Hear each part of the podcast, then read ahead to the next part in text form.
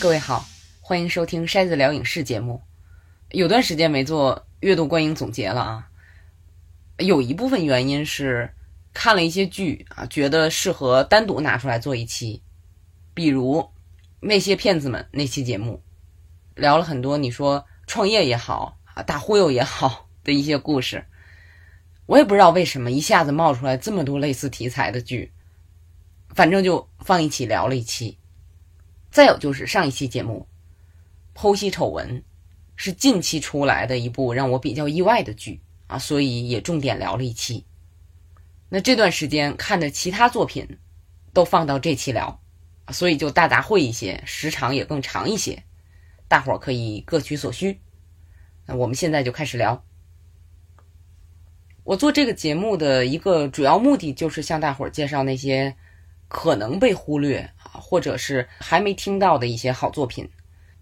这里边也包括我之前介绍过的出了新季，也许大伙儿还不知道啊，已经更新了的一些剧集，比如下面要说的这两部，一个是去年说过的《独活女子的推荐》啊，出了第二季。这个剧第一季去年差不多也是这个时候向大伙儿推荐的。那讲的是一位四十岁的出版社编辑，下了班就开启独活模式，到处玩儿、吃吃喝喝。我当时就说，这个剧传达的这种单身女性独活的理念啊，对打破陈腐的社会观念是很有积极意义的。那相比第一季，它有很多参观为主的项目。第二季的独活项目，我觉得参与性更强。第二季有这样一些项目，像在东京上空乘直升机游览，参加真人 CS 作战，到日本最复古的游乐园游玩，还有到面食圣地大阪吃个够，投诉高级的都市酒店，去中餐馆体验转盘餐桌。在一天里体验不同的温泉，在东京河流上划独木舟，好多听着就能感觉到，就是这个项目相对来说规模比较大。所以这季里，主人公五月女会独活不只是用双休日了，啊，有的时候直接用了年假，可能还因为用年假可以躲开双休日，就是躲开人多的时候。我这么猜啊，因为我经常是这个思路。这季里的项目真的是比较好玩啊，而且因为独活经验比较丰富了，五月女会和陌生人的交流也多了不少，那他由此得到的收获也更丰富。反正我是觉得，相比第一季、第二季的这种交流显得更现实，也更让人看完了有自己也想出去玩的那种期待。而且这季独活的项目里边，和吃有关的项目又多了一点儿可是现在不管看哪个影视节目里吃东西，我都会想起来井之头五郎。总觉得啊，还是看五郎吃更舒服啊，真是特殊技能了。所以，孤独的美食家出新季，同样让我高兴。不过这个新季它叫。孤独的美食家，美味却苦涩，井之头五郎的灾难。新季比较特别，实际上它不是电视剧的新季，它是网剧，比在电视上播短了很多，大概十分钟一集，统共六集，加一块儿也就一个小时。另外，它在内容上也跟之前有点不一样。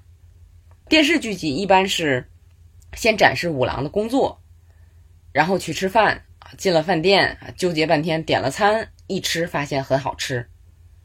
那这个网剧因为时间短，基本上没有多少和工作有关的内容，有也是一笔带过，直接进吃饭。但吃饭都比较曲折，毕竟他这季的名字叫“美味却苦涩”，景之头五郎的灾难。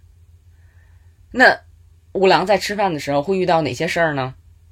比如，被拼桌的客人强推某个菜品，弄得他都不好意思点自己想点的了。还有就是，他想点的菜因为食材用完了，或者服务员上菜上错了，没有吃到。还遇到在客户的公司餐厅吃午饭，被以工作为名反复打扰。那五郎这季里还尝试在网站上点外卖，就遇到了网站注册的困难等等。这么一看，这些困扰都是很常见的，可是以前没看到过，所以这回看到就觉得哇，原来五郎吃饭的时候会遇到跟我一样的困难，就特别亲切。那好在不管怎么曲折，啊，最后到手的饭菜都很好吃，看五郎吃的香香的，这个享受不能丢。宋仲峰这几年不是总说，因为拍这个暴饮暴食嘛，他受不了了。那二零二一到二零二二年的跨年特辑，就能看出来是尽量让五郎少吃多餐。那这个春季特辑，也明显减少了饭菜的量啊，增加了饭菜的故事。我觉得这个改变方向挺好的，也许能因此让我们再看五郎多吃几年啊，辛苦了。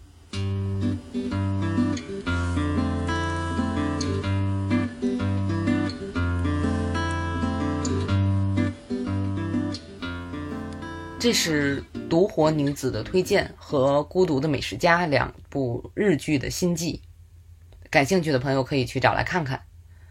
那续集翻拍这种，就从宣传上比较省事儿啊，但是制作起来就容易陷入两难的局面。一方面要遵循前作的传统啊，你不能让追来的老观众看不到他们想要的；那另一方面又要让他们看出新意。同时还要让半路插进来的观众能直接看懂。那最后这点主要是指电影领域啊。那之前就有朋友在喜马拉雅上给我留言啊，问我能不能聊聊新蝙蝠侠。还有就是咱好长时间没总结了，新蜘蛛侠就是蜘蛛侠英雄无归，看完也一直没来得及说，今儿就放一块儿简单说说。两部片子都看了的朋友应该不在少数吧？你们更喜欢哪个？新蝙蝠侠还是新蜘蛛侠？我更喜欢蜘蛛侠。You're not Peter Parker. I'm sorry, what was your name again? Doctor Otto Octavius. Wait, no, seriously, what's your actual name? 之前听说了三代蜘蛛侠会在这部片子里聚首。可我完全没想到这个团聚能这么动人。马奎尔和加菲尔德那两位蜘蛛侠是在霍兰德这位蜘蛛侠最痛苦、最艰难的时候出现的。那想想我们在最伤心的时候，谁来开导自己最有效？当然是有过和自己类似经历的人了。这种设定的效果可以说是一举多得：一是给我们感觉。彼得·帕克无论在哪个时空，都会成为一个乐于帮助别人的蜘蛛侠。这也是蜘蛛侠这位超级英雄的真谛了。二是，当你勇于做正确的事情的时候，就免不了和危险相伴。最痛苦的是让所爱的人受到牵连。那这种痛苦，三个人都经历过。他们在相互交流、相互安慰之后。依然义无反顾。那三是让人联想到像他们这样啊善良勇敢的人，在这个世界上是不是还有很多？哪怕不是超级英雄。那至于这部片子里边他们帮助的那些反派，像绿魔呀、章鱼博士啊等等，之所以要帮助他们，是因为当他们来到当下这个时空的时候，如果立刻把他们送回去。他们很快就会死，那所以彼得·帕克决定不能见死不救，而是要帮他们治好身体和心理上的疾病，这样他们回去以后也能活下去。可能在一些人眼里这是多管闲事儿，可是如果你对蜘蛛侠这个形象哪怕有一点了解的话，就会知道多管闲事儿正是这个角色的精髓所在。英雄无归，这是。汤姆·霍兰德这三部蜘蛛侠里边，我最喜欢的一部，而且特别让人高兴的是，马修·默多克律师在这部里短暂的亮相，那表明夜魔侠正式回来了。夜魔侠的粉丝们呼喊了三年多，太了不起了。在我录这期节目的时候，迪士尼已经正式宣布要接着拍夜魔侠了，不知道原剧的风格能保持多少。我表示谨慎乐观。那新蜘蛛侠算不上完美的电影，问题还是有的，可我看的还是很开心的。但是在有些人眼里看来很完美的新蝙蝠侠，我就看的比较闷。首先是我不知道这是三个小时片长，这个怪我啊，事先没搞清楚。那真正开始看，它确实给人感觉是三个小时的电影，没有因为精彩让人觉得短。也没有因为特别沉闷拖沓，让人觉得特别长。可就是这样，三个小时也是一个很大的挑战。很大程度上，正是因为他是蝙蝠侠。什么意思呢？这个片子的导演说啊，他想拍成黑色电影，他确实拍成了黑色电影。不光是光影上啊，这真是最暗的蝙蝠侠电影了。网上好多人调侃说，这个片儿的亮度简直是连人都快找不着了。那我指的主要是叙事上，这个片子的主线是让蝙蝠侠追踪连环杀人犯，被杀的是高谭市腐败的政界人士，作案的是谜语人，所以每次作案都给蝙蝠侠留下了一个一个的谜语。那在破案的过程中啊，主人公仿佛云里雾里摸不着头脑，这是典型的黑色电影的故事。可是。跟绝大多数黑色电影不一样的地方在于，这个电影里这些不是真正的悬念。举个最近的例子，奥斯卡专题那期，咱比较详细的聊了《玉面情魔》那部片儿，那个就是典型的黑色电影风格。你知道男主角在找倒霉，可是不知道他什么时候倒霉，也不知道他究竟怎么倒霉，所以就一直提心吊胆的看下去。可你在看新蝙蝠侠的时候不会这样。那我们知道作案的是个什么样的人，知道他会被捕，知道蝙蝠侠最后不会有事儿。那再加上这个不紧不慢的叙事节奏，所以这个追踪谜语人的过程，很多时候就是电影讲故事最忌讳的，让观众不得不在前面等着故事发展。这部片子一出来啊，北美评价很好。我看完就实在不明白哪儿好，就去看了好几个盛赞这个片子的影评。有的观点我也同意啊，比如这个蝙蝠侠的阴郁孤僻，比之前那种花花公子更符合人物的逻辑。再比如这里营造的这个世界，好像更立体、更真实，而且对布鲁斯韦恩父母的秘密这个处理，可以说是。挺有意思的创新。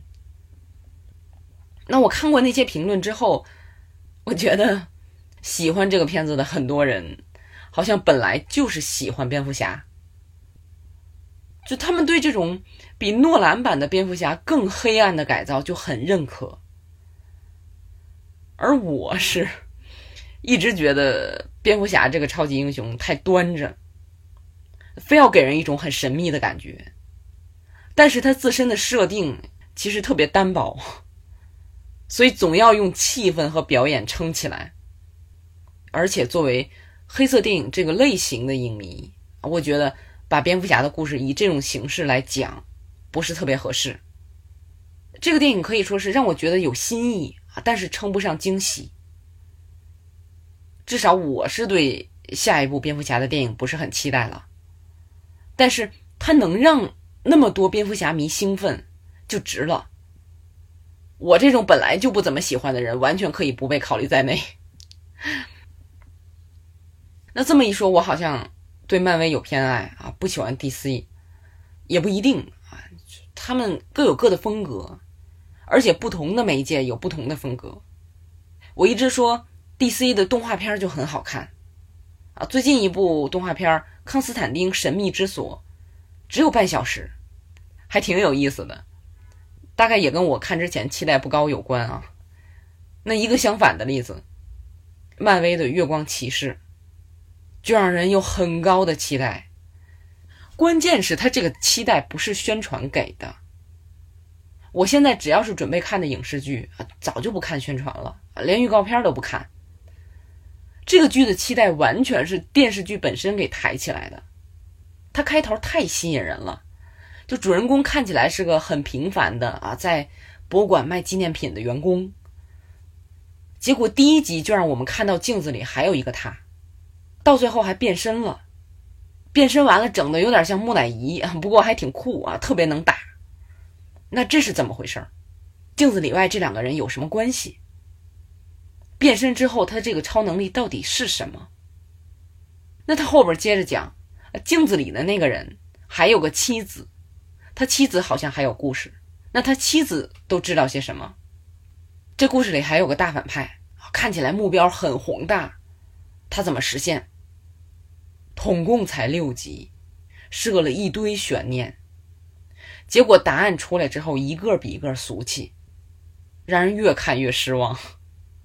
而且，你比如大反派的理念啊，就是要在人犯错之前进行惩罚，就好像是要引入什么法理甚至哲学的问题，其实并没有。那包括这个片子里涉及到的考古知识，也是非常表面的，就说了两句。这个剧里唯一比较深入的，是精神健康问题。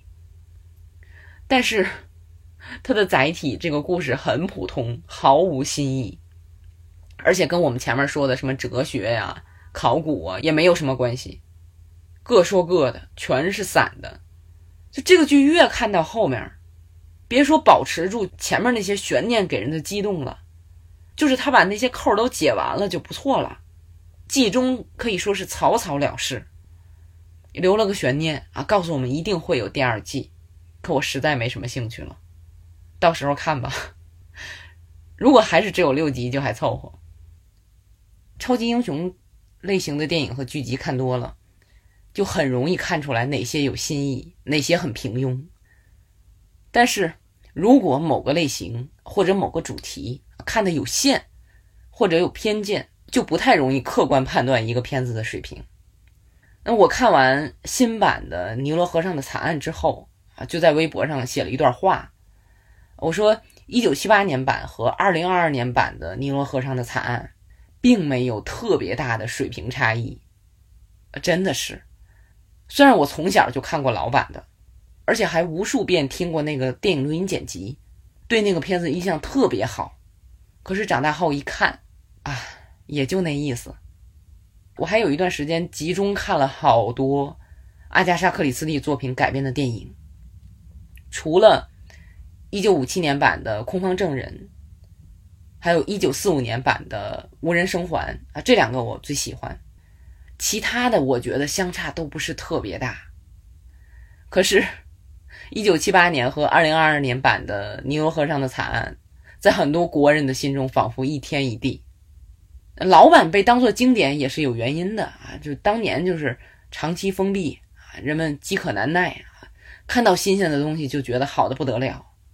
那好在那时候人们的观影思维相对来说还是比较开放的，所以那个美好的印象一直延续至今。这个事儿回忆起来是很美好的，但是。大伙儿常听我节目也知道，我主张这个人的审美是需要更新的。有时候我跟人聊起来，对方说我最喜欢哪个哪个电影，我一听就知道哦，这人大概有多少年没有正经看电影了。那话题拉回来，老版的《尼罗河》没那么好，就一个一般的片子。那新版的《尼罗河》也没那么差，啊，毛病还是不少的，尤其是。他男主角阿米汉默不是出事儿了吗？所以镜头明显减少了，肯定是受了很大的限制。但是这个电影加入了一些新时代的理念啊，尤其是关于弱势群体的元素，还是有可取之处的。最近还有一个片子，刚出来的时候在这边被捧得老高，在我看来也是夸张了，就是套装，The Outfit，还有一个翻译叫。誓不低头。You cannot make something good until you understand the customer. Do we let all of our customers keep black boxes and back? If we only allowed angels to be customers, soon we'd have no customers at all. 讲的是个什么事儿呢？就是一天晚上，一位裁缝在自己店里工作的时候，来了两个黑帮的人。这两个人是他的熟人，啊，其中一个是黑帮老大的儿子，另外一个是黑帮老大的得力手下。那个黑帮老大是这位裁缝的老顾客。那两个年轻人深夜到店里来，是因为这个儿子在火并中受了伤。那两个人把从火并现场抢回来的东西也放在了裁缝店里。后边就是不停的进进出出啊，各种角色在裁缝店轮番登场，你骗我，我威胁你。然后裁缝呢，作为好像根本跟这个事儿没有任何关系的人，被夹在中间儿，没办法从这场混乱里脱身。那这个裁缝是马克·里朗斯演的，我们最早熟悉他应该就是《间谍之桥》里那个间谍了吧？表演肯定是过硬的。那这个电影我看到大概三分之一的时候，就非常确定它是根据话剧改编的。一查果然，因为它的剧情基本上都是集中在这一晚，在裁缝店这一个场景，特别明显。那我看的时候就在想。这个话剧看现场一定会很好看，因为它很多情节都特别像是裁缝灵机一动的那种及时反应，见招拆招，观众会在担心他安危的同时，为他的机智叫好。可是电影表现出来就没那么好了。首先是，你一直把场景局限在一个地方，对电影来说就显得特别刻意。再有就是。由得过奥斯卡的名演员来演这个裁缝，你知道他在这一关关都不会有什么事儿，至少是能稳稳的坚持到电影结尾。那最后这个结尾我很不喜欢，就感觉这个结尾把前面有意思的那种见招拆招的妙处给削弱了。不过这个故事整体来说还是比较有趣，当消遣看还是合格的，特别是喜欢盖里奇的那种。靠巧合凑起来的故事的朋友们，可以看看，别抱太大期待的话，可能还会有惊喜。这是套装。那前面说的《尼罗河上的惨案》这种破案片也好，套装这种一环套一环啊智斗的片子也好，相同类型、相似情节架构的片子很多。你把视角放开一点，就会发现这两个片子其实比较一般。可是也有的片子，因为看过类似的作品，相比之下，我就觉得啊，这个片子的亮点不一般。比如下面要聊的这三部片子，一个是《奇怪国家的数学家》，我看完这个片子就立刻在微博上发了一句话，我说要是上学时看见这片儿，我可能真的会对数学感兴趣。哇，真的是，也算是看过一些。啊，数学天才或者是其他领域天才的片子了，可是这是我第二次感觉到，片子里这个人真的能从他擅长的东西里体会到乐趣。上一次是二零一四年的电影《爱与慈悲》，那是音乐。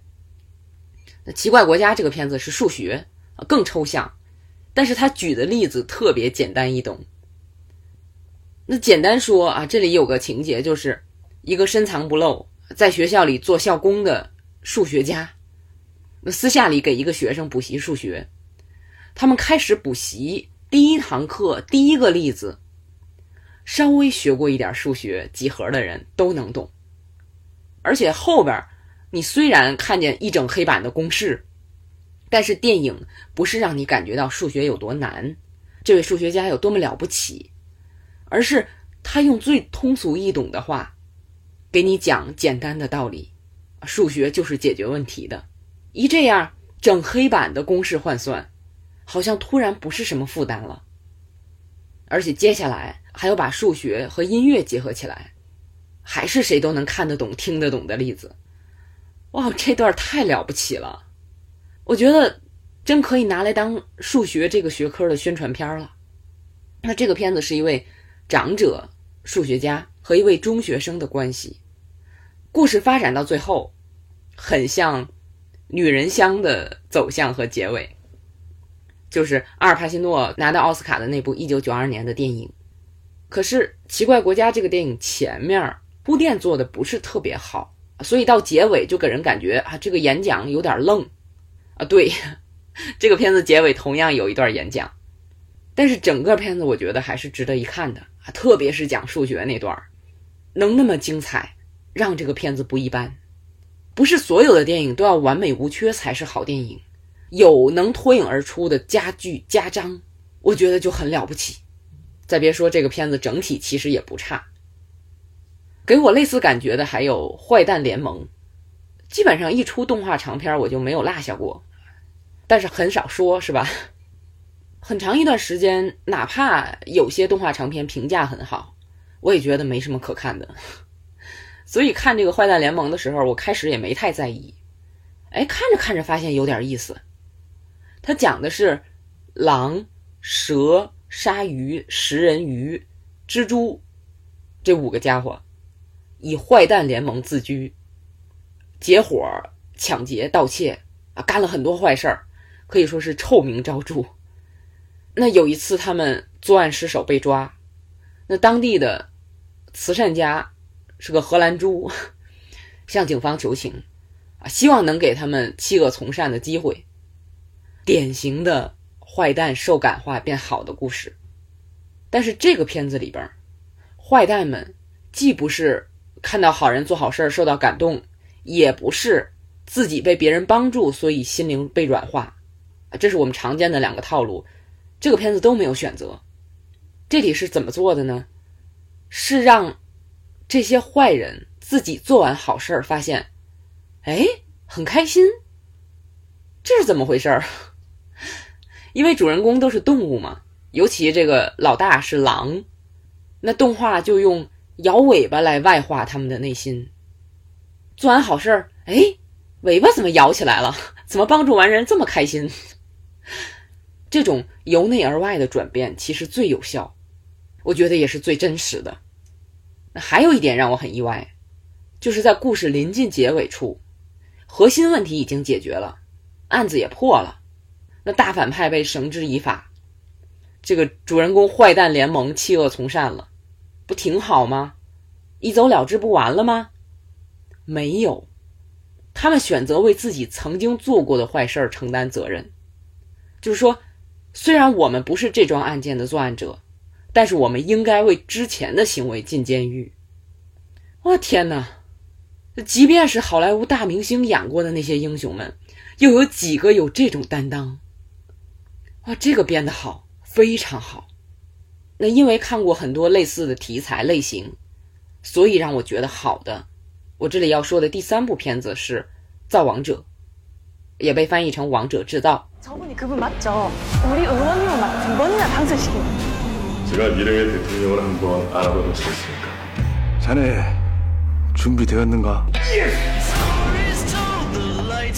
之前我在节目里说过啊，我对政治啊、选举啊之类的话题都很感兴趣。而且真的是密切的跟了一年的选举，所以跟选举有关的影视剧啊，能找到的我都会看，包括纪录片儿。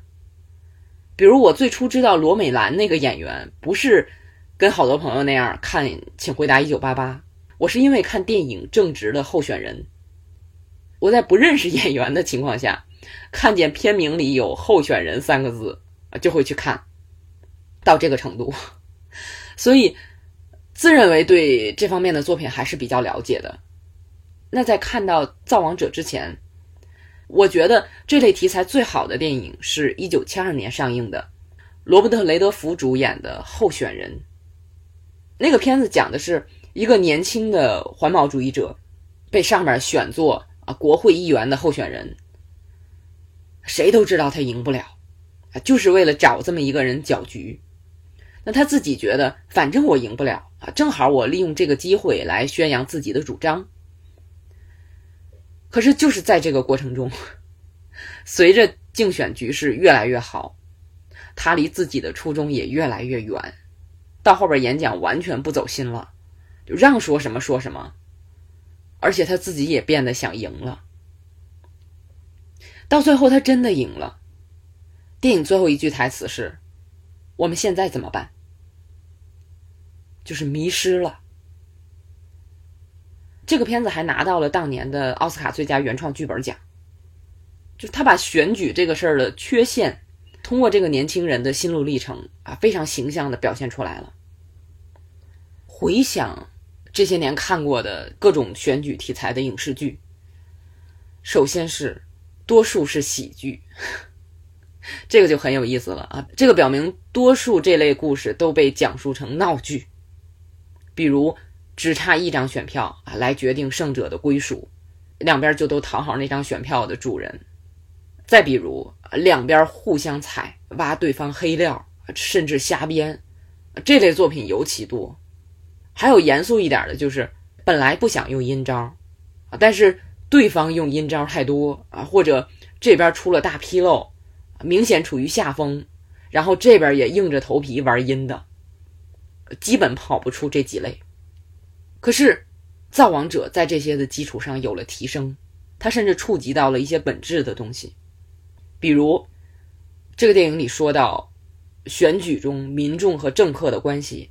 有这样的台词：“愤怒的公牛只看到红旗，他甚至不考虑是谁在挥舞它。”也说到啊，他们在选举中现在所采用的，实际上是用理念来分裂民众，并不是什么光彩的事儿。哪怕这样获得了权利，也不值得庆祝。当然，这个话不只适用于片子里的六十年代。《造王者》这个电影，我现在已经看了两遍，能表明我有多喜欢了。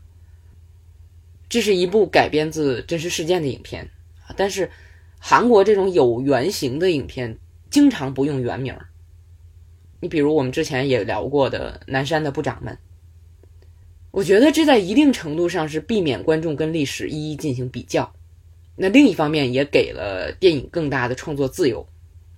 但是这个自由并不是说为了制造戏剧性啊，需要在真实事件的基础上添油加醋。我觉得不是这样啊！这部电影的原型金大中，他的这个影子军师叫严昌禄，人家本身的经历已经就充满戏剧性了。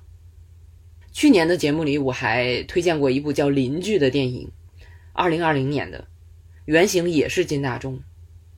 大伙儿如果去查维基的话，金大中那些经历绝对够拍十个电影的。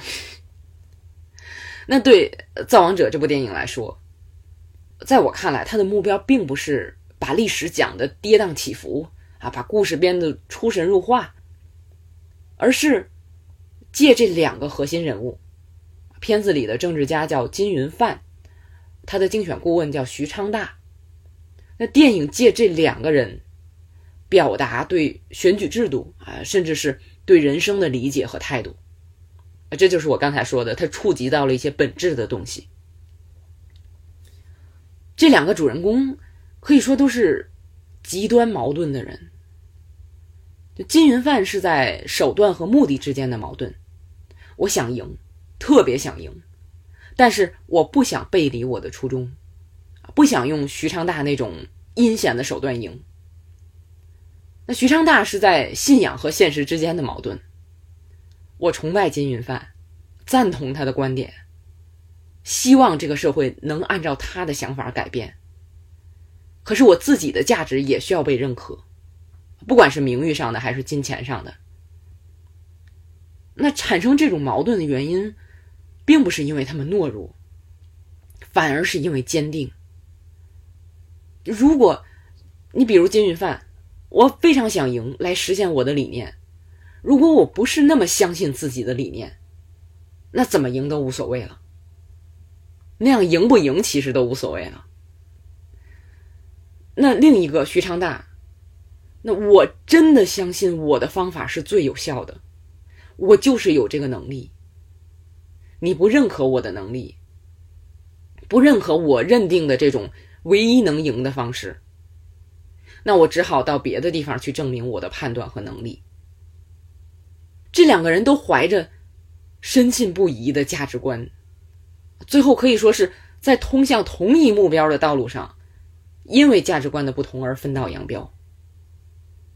而且片子里徐昌大在赢了之后的那个选择，表明他还是赞同金云范的，不愿意为了赢了的总统做事儿。片子里那个总统的原型，就是南山的部长们里边那个总统的原型啊，他的下场看过那个片子的朋友都知道了。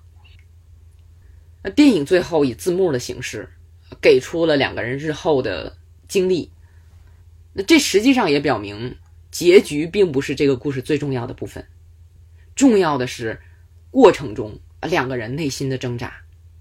其实我们想想，人生中其他事儿也一样，哪怕目标一致，人们会因为不同的立场、不同的价值观，不能一起前行。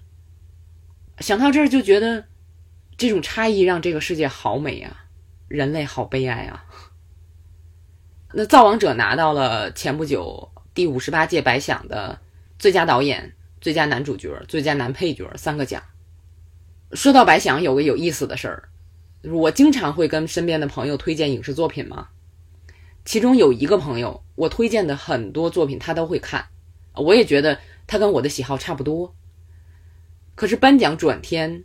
我一跟他提获奖作品的时候，这次获奖比较多的电影《魔加迪沙》《造王者》，还有电视剧《D.P. 逃兵追缉令》，我这个朋友都没看。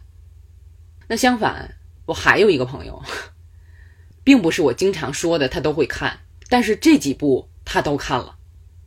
这个确实验证了，有的人就是喜欢看生活的、爱情的，那有的人就是喜欢看政治的、战争的。我觉得最好不要这样，影视就是帮我们拓展眼界的，而且是最便捷的途径。最近我拓展了哪方面呢？就是韩国动画。我之前一方面是接触少，另外一方面是觉得韩国的好多 动画人物好丑啊，好像故意画的特别丑，就一直没看过。然后我不是最近喜欢吴正式吗？他给。严尚浩导演的《侏罗之王》配过音，而且那个动画前不久还被改编成了电视剧，很有名的一个片子，早就听说过，我就看看吧。一看，哇，好棒啊！怪不得这么有名。这个动画看起来讲的是个校园暴力的故事，可是看的时候就觉得，哇，跟自己所处的成年人社会没什么两样。这个片子里还表现了不同的人，在面对权威也好、恶霸也好，不同的应对方式。有的人真的是跟我在公司里看到的一模一样，就是我们原来是对立的，我一旦和你斗败了，我就抱着你的大腿不撒开，比任何人都更献媚。我要没见过那样的人，会觉得动画里的表现太夸张了啊！怎么会有那样的人？当着大伙的面儿，一百八十度大转弯儿，真有。《侏罗之王》这个电影主要是三个角色：两个弱者总被欺负，另外一个魂不吝的强者保护他们。电影的结尾是个高潮，让我们重新认识这三个人的关系，而且提出了一个问题，就是如果你心中的强者让你失望了，你会怎么做？这好像也是一个恒久的问题。看起来很残酷，故事和画面都很残酷。可是，这个片子对问题的揭露和探讨实在是太过瘾了，让我特别震撼。《侏罗之王》这个动画真的是很长一段时间以来我看过的最好的长篇动画了。上次这么打动我的动画，好像还是《玩具总动员四》。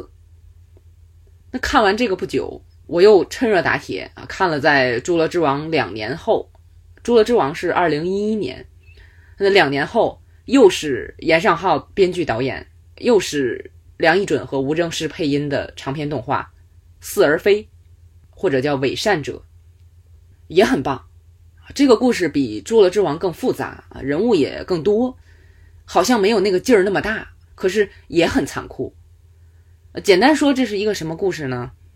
就是真相掌握在一个无赖的手里，他到处说这个真相。人们都不相信，那另一边大家都相信的人，实际上是个伪善者。就这种情况，现实也不少见，不一定是完全一致啊。反正就是掌握真相的人，你会觉得各种条件让他不值得你信任，但是你相信的那个，其实是最大的骗子，就特别讽刺。开始我真的以为那个是好人，但是。临近故事结束的时候，那个人暴露真面目。我看到那儿的时候，就突然意识到，哦，现在如果照镜子，我的表情会是特别特别鄙视的那种。啊，这人太让我失望了，怎么这样？这种感觉，因为这两个动画都太残酷了，尤其是《侏罗之王》，所以我看的时候就在想，啊，多亏是动画，要是真人演，我是不是不能接受？是不是会更残酷？然后我前两天看韩国的影评节目《房间角落一列》，这个节目的名字聊这两部动画。节目里有人说是正是因为动画这种表现方式比较自由，啊，或者说它自身特有的表现优势，比如人的脸会扭曲啊，还会出现一些幻影，包括配音演员吴正诗和梁一准在不同场合都说到过，导演要求的语气很夸张。他们刚开始录音的时候，心里都犯嘀咕啊，这么夸张行吗？看到成片的时候，发现啊，这样做是对的。反正就是动画的各种表现形式都被充分利用，表达出来才这么有力度。我仔细想想，好像是这么个理儿。你像同样是严尚浩的作品，有的是编剧，有的是导演。最近的《地狱使者》和《怪异》，我看的时候就没有动画那么震撼了。啊，就这几部作品相比啊。就真人演好像确实不会像动画人物那么能让人集中精力，但是《地狱使者》和《怪异》我还都是很喜欢的。《地狱使者》之前的节目聊过了，《怪异》是四月底才推出来的，一共六集，差不多每集半小时，加一块儿才三个小时，可以看一下。真是三个小时看一个剧，看不了吃亏，看不了上当。我看了那个剧很惊讶，不是惊讶于这一个剧。而是惊讶于韩国电视剧在这么短的时间内能整出这么多跟 COVID 的疫情或多或少相关的故事，或者说是用他们的故事讲出来疫情中的一些怪象，还不重样。我之前在微博上写过这个事儿，就是像《僵尸校园》啊，之前咱聊过的剧，那个剧问出了这样一个问题，就是为了让多数人活命，究竟？到多残忍的地步是可以容忍的。接下来一部科幻片叫《Greed》，也有翻译成《迷惘追凶》。那个剧提出的问题是：为了救大多数人，如果需要牺牲的是你，究竟可以接受多大程度的牺牲？这个《Greed》可能很多人会不喜欢。如果你奔着看科幻啊来看，可能会觉得这个剧的科幻元素太少了。但是我看的可开心了，每周一集，每集只给一点儿新鲜的信息，足够让我兴奋啊，并且回味，支撑到下一集放出。甚至追了一个月都不知道这个剧究竟想讲什么，充满未知，让人好奇，这是我喜欢的。我觉得这个编剧好有技巧，所以准备回头看看他写的《秘密森林》。话题拉回来，关于牺牲。僵尸校园讲的是为了让多数人活命，究竟到多残忍的地步是可以容忍的。Greed 讲的是为了救大多数人，如果需要牺牲的是你啊，究竟可以接受多大程度的牺牲？到了怪异又有了新角度，就是当决定谁去牺牲的那个人是为了自己的私利做决定，或者说那个人就是个疯子，再或者那个人的选择是错的，他对这种怪病的原理的理解就是错的。这时候怎么办？剧里就是郭冬衍演的那个人。啊，COVID，这才多长时间啊？韩国这几个剧真是又快又准，看得我都想起立鼓掌了。再有这个剧很多意象非常有意思，比如这里边带来灾难的是个佛头。我们通常都觉得佛是慈悲的啊，会给我们带来好运，人们崇敬他，相信他，把他当做权威。但是这里，这个佛头是迷惑人心的邪恶力量，他迷惑的方式也很值得回味。每个人心里都有伤痛，那个佛头会让你把身边的人误当成给你带来伤痛的人，中了邪的人就会去攻击身边的人。这个意思就是，当一个人不能正视自己的伤痛的时候，可能会把怨恨、自己的不幸。归结于另外一个不幸的人，而不是真正给他带来不幸的力量。哇，这些实在是太有意思了！我看的时候就在心里暗暗佩服。不过这个句子整体的水准算是中规中矩吧，啊，同样是严尚浩编剧，确实不如前面说的动画片那么让人感觉震撼。不过我觉得还是值得看的。筛子聊影视，在体验中成长，用理解去改变。震撼不震撼？这个除了因人而异，很多时候也因为故事本身的特质情况不太一样。前面说的这几个故事好像。力度越大越好，情感越奔放越好。可是有的故事我就觉得越平静、越冷越好。比如《万湖会议》，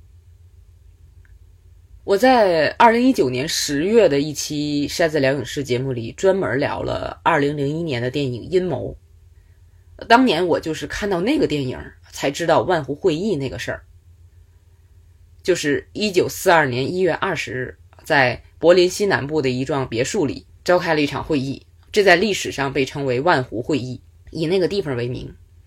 那在那个会上，德国的官员全方面讨论了犹太人问题最终解决方案，从而落实了对犹太人展开系统性的大屠杀。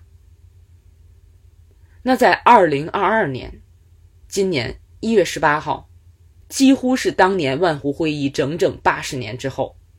德国推出了一部名为《万湖会议》的影片，这次是在新时代，德国人自己来讲那场会议的故事。之所以说新时代，是因为德国在一九八四年拍过一部《万湖会议》，那个我没看过。那后面二零零一年英国的阴谋，二零二二年最新这部，差不多二十年左右一部。这个故事真是常讲常新，好像总不会过时。那表面看上去，英国的和德国的这两部片儿都是在开会，但是如果你把两部片放到一起，会发现有很大的不同。英国内部特别冷峻简洁，给你感觉就像是单位里一般的开会啊，不管你有什么意见，最后都得听领导的。就他把会议上那种受挫的细微的感觉都表现出来了，而且整部电影只有九十二分钟。跟真正的万湖会议时间差不多，让你觉得就这么一会儿，上千万人的性命就这样决定了，冷酷又草率。可德国这部不是，他关注的已经不是会议本身了，而是二战中德国在犹太人问题上的全面表现，包括表面上的态度，还包括具体的实施层面，不仅展现了这个会之前。他们对犹太人的处理方式，更有对不久的以及遥远的未来对犹太人生存状况的展望。那如果说阴谋就像是按会议记录拍的，最新的这部万湖会议更像是照着历史书拍的，尽可能的给观者带来更多的历史信息啊，希望大家在看后有所思考。更喜欢哪一部，那就因人而异了。我只能说，从我的角度来说。阴谋给我的冲击力更大一些，但是两部片都相当值得看。这是看过新的还是觉得老的好的？那下面的这个例子正相反。HBO Max 前些日子出了一部新剧，叫《茱莉亚》，讲的是电视烹饪节目的先驱茱莉亚·柴尔德的故事。Julia Child。I don't know if I can do all this. Doing this is genius. Action. Out of the tree of life, I just picked me a plum. Welcome to the French Chef. 我不知道大伙儿还记得不记得，二零零九年有一部电影叫《朱莉与茱莉亚》，里面两位主人公，一位是梅丽尔·斯特里普演的 Julia · Child，那个时间线是五六十年代；那另一位是艾米·亚当斯演的朱莉·鲍威尔。是一位普通的公司员工，他在二零零四年开始写博客，啊，要在三百六十五天里挑战 Julia Child 的五百二十四道菜谱。那个电影是相当于两条时间线，在两位女性主人公之间来回穿梭，是美食把他们联系到一起。我清楚的记得，我当时很喜欢这部电影，特别是过去那条线。一方面是觉得茱莉亚讲话的那个腔调很奇特，但是斯特里普演起来一点都不做作，很自然，把茱莉亚那个人演的也很可爱。结果斯特里普还真凭那个片子拿到了奥斯卡提名。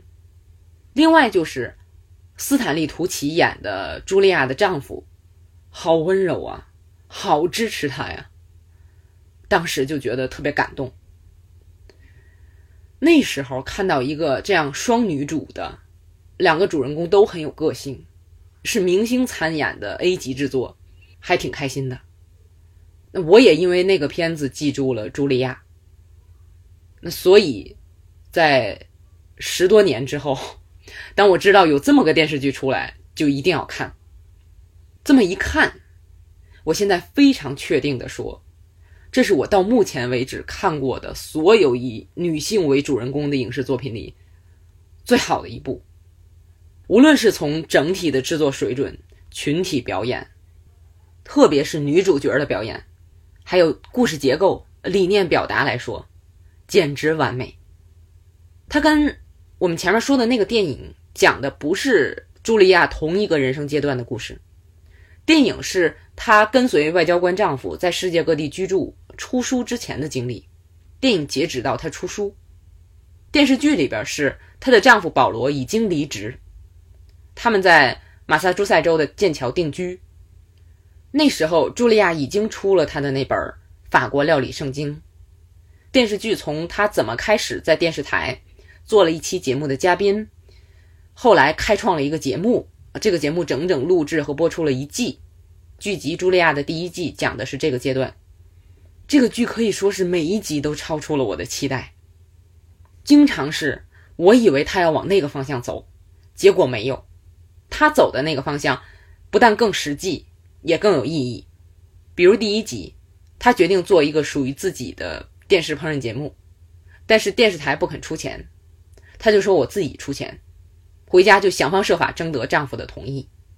我以为。她这样做是为了让丈夫同意给她拿钱，结果，茱莉亚用自己的图书版税来做这个节目，那她征求丈夫同意就是为了得到他的支持，因为她希望得到丈夫的支持。我看到这儿就觉得啊，我狭隘了。这个剧里有很多这种时候，另外还有就是像第二季，怎么做烹饪节目的现场布置。因为那时候没有多少类似的节目嘛，都得从头做起，包括怎么安排菜谱、写台词，节目的半个小时之内不能把整只鸡烤熟，怎么解决这个问题等等。再比如第四集，讲茱莉亚对成名的惶恐，惶恐的原因不是说啊，大家现在都关注我，我得做的特别特别好才能满足大家的要求吧？我做不到怎么办？我们很容易想到这种压力。但其实不是，具体是什么，大伙儿去看就行了。这个剧让我意外的另一点是它的举重若轻。虽然它也是讲女性在社会、职场、家庭遭遇的压力、偏见，但是它特别温和自然。这很大程度上也是因为茱莉亚这个人的态度特别温和，她对所有的这些事儿心里都清清楚楚，但是应对的方式就很平和。这就让我想起来，二零二零年的《美国夫人》那个剧里边，态度完全不同，差不多跟茱莉亚也是同时期的事儿。事实上，《美国夫人》那个剧里边的一位女权运动领袖，还在茱莉亚这个剧里出现了。那个短暂的亮相可以说是全剧最激烈的情节了。他的话给茱莉亚的冲击非常大，让她反思自己做这个节目。给广大的家庭主妇带来了什么？茱莉亚这个剧里，多数人还是很温和的，群像刻画非常成功。每个参与到《法国大厨》这档节目中的人，他这个节目叫《法国大厨》，大伙儿都是怀着不同的目的来做这个节目。有的人一开始并不想做，可是后来他们都从这档节目里得到了自己想要的，还有更多。后边有一场戏是把这些人凑到了一起，一个个介绍，看得我就好感慨。这个剧还突出了女性之间的相互交流与相互支持。我相信这会让每个看到这个剧的女性感到很温暖。那因为所做的事儿不同，主人公的性格不同，我现在回想起来，《美国夫人》那个剧就很用力，但是仅仅两年之后，这部《茱莉亚》真的是举重若轻。剧里这些女性就是平凡人，她们既不是为了所谓的独立自主而做这些事儿，也不确定自己所做的事儿有利于更广泛的女性群体。她们就只是她们自己，一直就是独立的个体。别说跟两年前的这个《美国夫人》相比，我看完剧又看了一遍2009年的给我印象很好的《朱莉与茱莉亚》，那里边。两条线总结起来，实际上都是讲女性在没有什么人生目标、闲得长毛的时候，在丈夫的支持和引导下，找到了做饭的这个爱好，投入进去，从此成了快乐向上的女性。而且那个电影里还充满了女性友人之间的矛盾，它是用贬低其他女性来提升女主角哦。原来那时候大家认为女性的榜样就是这样的，妥妥男性视角下的女性故事。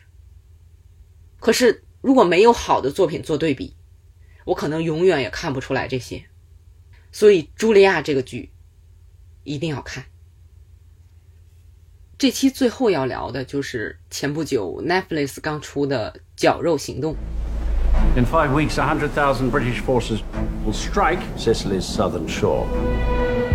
Unfortunately, the Nazis know of our intentions. So we're going to play a humiliating trick on Hitler.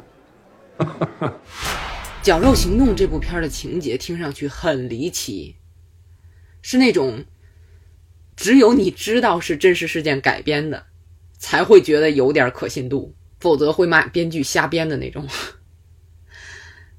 影片讲的是二战期间啊，具体的说是一九四二年到一九四三年。英国成功实施了一场针对德国的军事诱骗行动。英国情报机关将一名误食鼠药而身亡的流浪汉伪装成溺亡的英国军官。那这具尸体在西班牙海岸线上被发现，他身上携带的机密文件就是英国希望德国相信的情报。英军将大举进攻希腊，而不是意大利西西里岛。这是为了盟军进攻西西里岛争夺有利条件，希望德军把兵从西西里岛撤走。就凭一具尸体，让德军改变作战计划，这听上去简直天方夜谭。所以要把这个片子拍的不像喜剧，还真不容易。这个故事在一九五六年的时候就已经拍成了一部电影，那部电影的原名叫《The Man Who Never Was》，大概意思就是。从没有过的那么一个人，有个艺名叫冒充者。那个片子是把这个故事拍成了一个纯间谍片儿。前半部分是怎么准备这具尸体，就主要突出一个角色，让人感觉这个英国军官机智果断，而且很有人文关怀，就是那种特别有经验、有能力的谍报人员。那那个电影后半部分。着重讲德国间谍在英国这边的行动，他调查这个情报是不是真的，也讲到了他去找 Pam，这个 Pam 是在行动中献出自己的照片，放在那个尸体上，装作是他的女友。那这位女性的工作人员利用巧合和机智，骗过了那个间谍，最后行动成功。虽然这个一九五六年的老板不像是喜剧。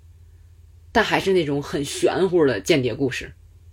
新版电影就直接叫《绞肉行动》了，就是当时那个行动的代号。这个片子我觉得有两点做得很好，一方面是详细。我之前专门做过一期聊《挥猎犬号》的节目，当时我就说特别喜欢把行动过程详详细细、原原本本给我呈现出来的那种情节，那种真实的细节本身就充满了力量。比如《绞肉行动》里。他们怎么判断德国间谍有没有打开那封信？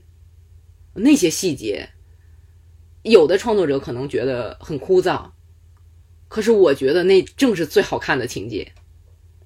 还有就是，因为信落到了西班牙当地政府，很多事儿英国无法掌控啊，包括后来找到潘姆的那个人，根本不知道那个人究竟是什么来头，并不是像老板那样啊，一切都尽在我的掌控之中，体现这边有多强大，那样倒没意思。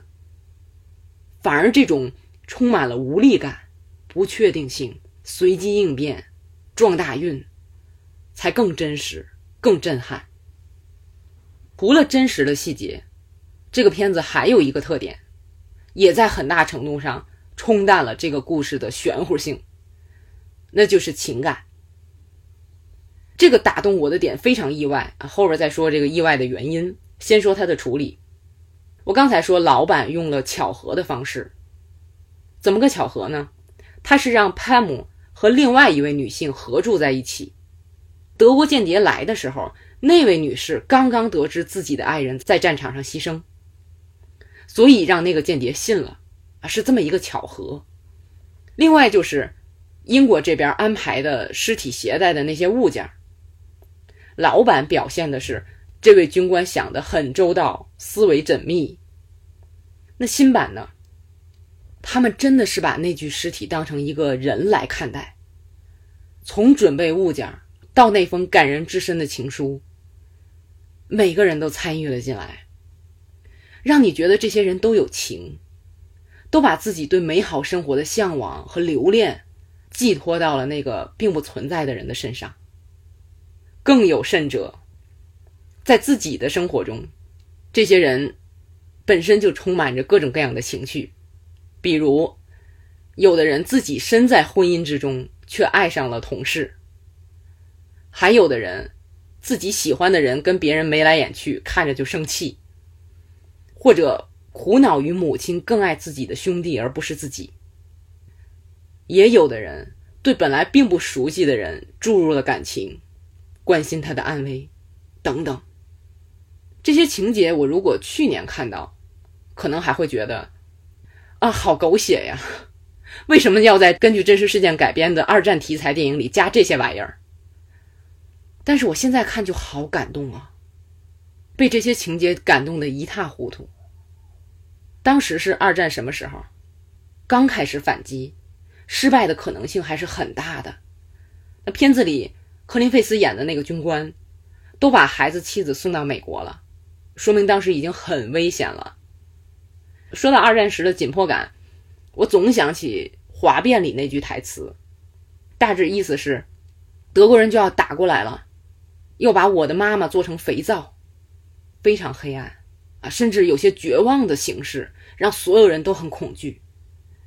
可那个时候，他们还敢去爱。包括这个片子里一直在调侃，这军队里到底有多少作家呀？怎么总能遇到作家？这也是在提醒我们，大家在战前都有自己的生活，放下那一切，加入到军队里。现在所做的这一切，都是为了保护曾经的那样的生活。所以一定不要忘了爱，不管那份爱是不是一时冲动，能不能长久，因为那才是现在做这一切的意义所在。那电影最后用字幕告诉我们，这些人在战后都怎么样了？让我欣慰的是，有爱的人果然一直有爱。我总说啊，不应该把电影和真实事件本身绑到一起。可是看完了影视作品，我经常会去查，电影里的事儿究竟有没有发生过。比如，金大中在那次选举失败之后经历了什么？他的腿是怎么残疾的？再比如。茱莉亚和女权运动领袖贝蒂·弗里丹究竟有没有交集？还有茱莉亚和儿童电视节目主持人弗雷德·罗杰斯有没有交集？这个有的。再比如，《零零七》小说的原作者伊恩·弗莱明是不是真的参加了绞肉行动？真的。等等，这些我都会去查，并不是因为想检验电影的真实程度。而是因为看了这些电影电视剧，对这些人莫名的有了感情，就想知道他们后来怎么样了，都经历了什么。这纯粹是个人情感上的需要。但是从影视节目制作来说，今天我们聊到的《万湖会议》也好，茱莉亚的故事也好，包括这部《绞肉行动》，那可以看出来，电影和真实事件的关系，还不如他和他所处的制作年代关系大。同样一件事儿，不同的时代看法有很大差异。那影视作品的好处就是把当时人们的那些想法融入进去，表达出来，让我们看到，引发我们的思考。时机这个事儿很微妙的。我前面说看到《绞肉行动》被打动的点让我很意外，就是指故事里那些人还敢爱的这个点。大伙儿如果常听我的节目，会发现这次月度总结的节目。拉的时间有点长，那除了个人时间安排方面，就是这段时间我不确定在做这种节目合适不合适。最近真的是被一种绝望的情绪笼罩，所以我前面做的两期节目的主题也是相对严肃的。可是影视作品现在在我的生活状态中，就是已经不会因为情绪不好而不去看。而是观影本身成了我表达宣泄情绪的方式，就是很幸运，现在可能是没有遇到太大的麻烦。反正就是，哪怕再沉重，我还是会不停的看。可是我又不确定我这种状态是不是对头，我在这个时候再做一期分享娱乐作品的节目，是不是对头？所以当我看到《绞肉行动》的时候，就特别感动。好像忽然明白了，我为什么要因为恐惧和绝望改变我一直在做的事儿。我之所以恐惧，不就是怕这样的生活从我身边溜走吗？我不能自己停了呀。我甚至没有勇气像电影里的人那样，用爱来对抗恐惧、对抗邪恶。我能做的，只能是用坚守来陪伴绝望。可是，即便如此，我还是需要勇气，所以特别感谢《绞肉行动》这部电影，正好在这个时候给我带来勇气。大伙儿也可以去看看啊，咱们各自的情况不同，也许今天提到的这些作品，能从其他方面也给你带去勇气。感谢收听这期的筛子聊影视节目，如果你喜欢这期节目，请向你的朋友推荐。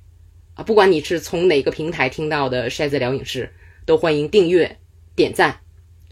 这期就到这儿，我是电影筛子，我们下期再见。